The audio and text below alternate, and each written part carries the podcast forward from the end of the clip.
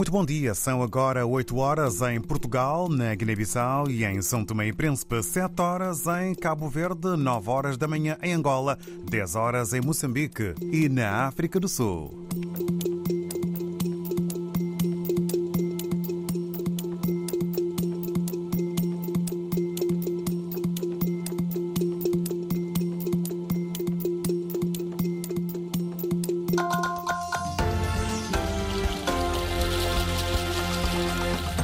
Damos conta dos principais títulos deste jornal. Em Moçambique, as autoridades sanitárias registaram novos casos de cólera no norte do país nos últimos três dias, mas há também informação eh, relativamente a Cabo Delgado, Moçambique, que esteve ontem nas palavras do Papa Francisco para conhecermos a seguir neste jornal. De referir eh, também que a União Europeia insiste no reforço da independência e das capacidades técnicas da comunicação social social são tomense no âmbito das próximas eleições e há o recado do primeiro-ministro são tomense eh, que pediu mais trabalho aos militantes do partido. Toda a informação já a seguir com João Costa Dias.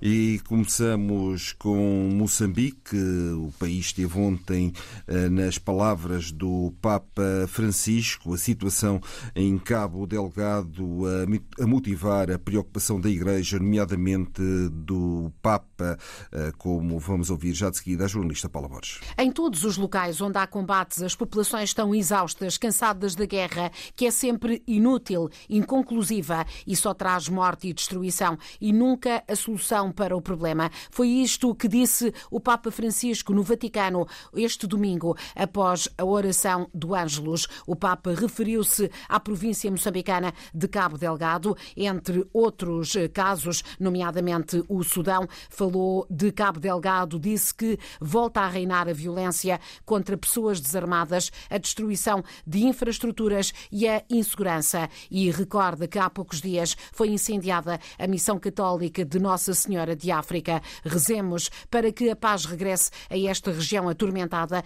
e não esqueçamos os muitos conflitos que ensanguentam a África e muitas partes do mundo, a Europa, a Palestina e a Ucrânia. Francisco lambuou também que dez meses passaram desde o início do conflito armado no Sudão, que provocou uma situação humana gravíssima. Foi também ontem, à margem da Cimeira da União Africana, que o presidente de Moçambique demonstrou desconforto com o apelo de França aos cidadãos para que não viajem para Cabo Delgado, no norte do país, devido à ameaça terrorista. Cada país, disse Newsy, tem uma agenda e a agenda é alinhada e integrada. Deve haver um motivo qualquer para ter sido feito este comunicado. A Embaixada de França em Moçambique está então a apelar aos cidadãos franceses para que não viajem para as cidades de Mocimbo da Praia, Pemba e Palma, em Cabo Delgado, devido devido à ameaça destes grupos armados. Nesta reação, Felipe Nyusi disse também que a declaração surge no momento em que o país está a trabalhar arduamente para provar ao mundo que Moçambique está empenhado com os parceiros na luta contra o terrorismo a jornalista Paula Borges e a situação em Moçambique, que mereceu a preocupação do Papa. Aliás, Moçambique vai passar a obrigar as sociedades a declarar os seus proprietários através de legislação já aprovada pelo governo, eh, que é considerada essencial para retirar o país da lista cinzenta de branqueamento de capitais e também de financiamento do terrorismo. Uma informação que acaba mesmo de ser conhecida por esta altura. E as autoridades sanitárias moçambicanas registaram 99 casos de cólera no país nos últimos três dias e o primeiro óbito este mês, indicam os últimos dados oficiais a que a agência de notícias Lusa teve acesso. A taxa de letalidade da doença em Moçambique mantém-se atualmente em 0,2% e há 61 doentes internados no país, segundo os mesmos dados. O Instituto Nacional de Controlo do Cancro de Angola registra diariamente cinco casos novos desta doença em crianças. A unidade sanitária constata que grande parte dos pacientes chegam quase em fase terminal da doença.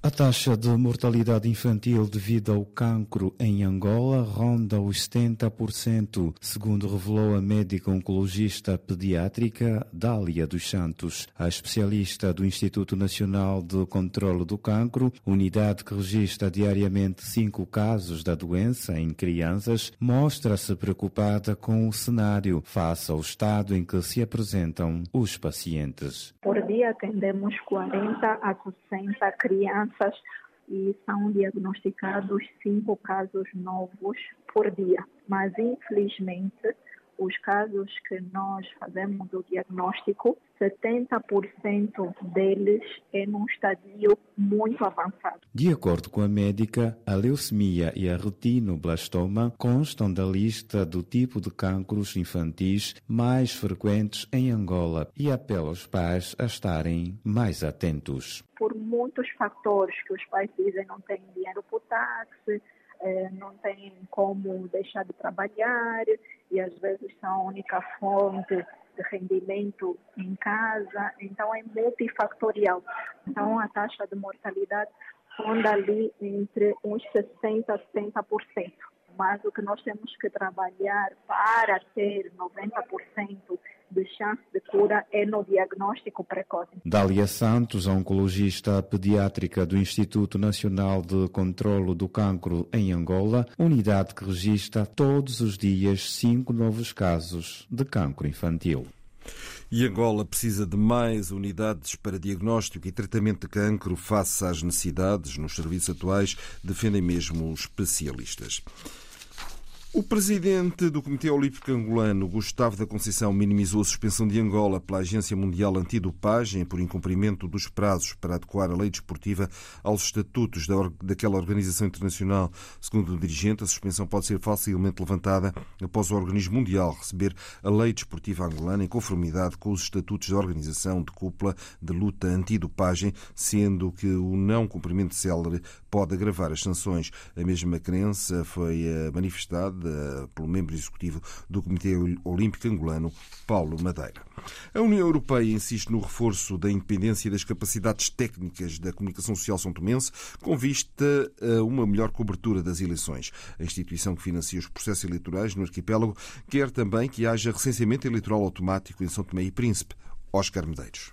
Após 15 dias de avaliação do grau de implementação das recomendações deixadas em 2022 com vista ao melhoramento dos processos eleitorais em São Tomé e Príncipe, a missão da União Europeia insiste no reforço da independência e das capacidades da comunicação social para que os profissionais possam garantir a cobertura isenta e eficiente das eleições.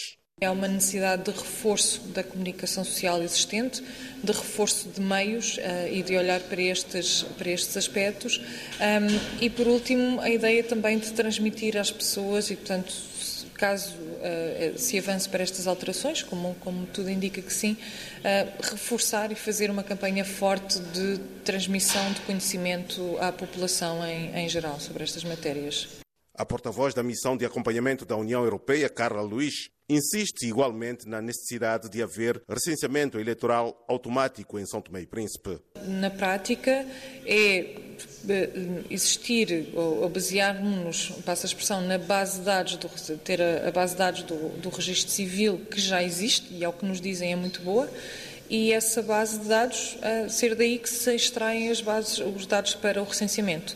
Portanto, na prática, exige recursos agora numa fase inicial, mas na prática poupa recursos no longo prazo, porque deixa de ser necessário fazer um esforço grande só para fazer o recenseamento. A existência de uma comissão eleitoral permanente é outra recomendação que a União Europeia espera que seja posta em prática. Em 2026, São Tomé e Príncipe terá eleições presidenciais, legislativas, autárquicas e regional da Ilha do Príncipe. O jornalista Oscar Medeiros, ainda São Tomé e Príncipe, o primeiro-ministro foi reeleito no sábado por aclamação presidente da ADI e pediu mais trabalho aos militantes do partido para a aplicação da nova estratégia partidária de desenvolvimento do arquipélago, sob pena de perderem cargos. Se alguns dentre nós forem sancionados, que não queixam e que não vão à procura de dividir o partido, eu posso vos dizer eu posso vos dizer que eu tenho a plena consciência que alguns, eu diria, um número significativo diante de nós, se não mudarem de comportamento naqueles setores em que eles têm responsabilidades, eu irei mudá-los. Os resultados que estamos à espera não vão beneficiar só o ADI, vão beneficiar Santo Meio Príncipe. Por isso é que, se não houver alguém do ADI para fazer o trabalho, iremos buscar qualquer Santo Mense disponível para fazer o trabalho com o bem Santo Príncipe. Patrício Revoada foi o único candidato ao Congresso do partido. E o PICV pretende fechar nos próximos dias a lista dos candidatos às autárquicas, que devem realizar-se mais tarde, em novembro deste ano. Este foi um dos temas que estiveram em debate na reunião do Conselho Nacional do maior partido da oposição, que decorreu durante o fim de semana na cidade da Praia, conforme avança o porta-voz Jorge Lopes. Tem a ver, sobretudo, com uh, a dinamização do partido uh, face a, aos uh, aos próximos embates eleitorais que vão ter lugar este ano, né? o reforço da ação política uh, em todos os, a nível, todas as estruturas do, do, do PICB e, e, e sobretudo, uh, uh, acelerar o processo de constituição das listas das candidaturas para, para os próximos embates eleitorais. Um outro assunto que foi discutido durante os dois dias em que decorreu a reunião do Conselho Nacional PICV na cidade da Praia prende-se com o processo da eleição do novo líder parlamentar para já. A solução apresentada pela direção do partido é a de manter em funções o atual líder do grupo parlamentar, João Batista Pereira. E há cada vez mais violência nas escolas em Portugal. Os casos têm vindo a aumentar desde 2019, antes da pandemia. Há mais agressões e roubos, conta a PSP, que hoje apresenta um retrato do que tem observado nas escolas. No âmbito do programa Escola Segura, os números mostram, Rita Fernandes, que existe uma subida do número de crimes dentro dos recintos escolares.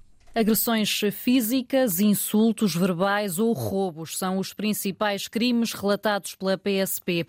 São mais de 10.500 casos nas escolas pelo país desde 2019, ou seja, desde antes da pandemia, e só nos primeiros semestres de cada ano. O retrato é feito hoje pelo Jornal de Notícias através dos números do programa da PSP Escola Segura, que todos os anos leva aos alunos ações de formação Olhando para os números mais recentes da PSP, houve mais de 2.600 casos de violência nas escolas no primeiro semestre do ano passado, mais de 70% considerados crimes. É um aumento em relação ao primeiro semestre escolar de 2019, o último antes da pandemia.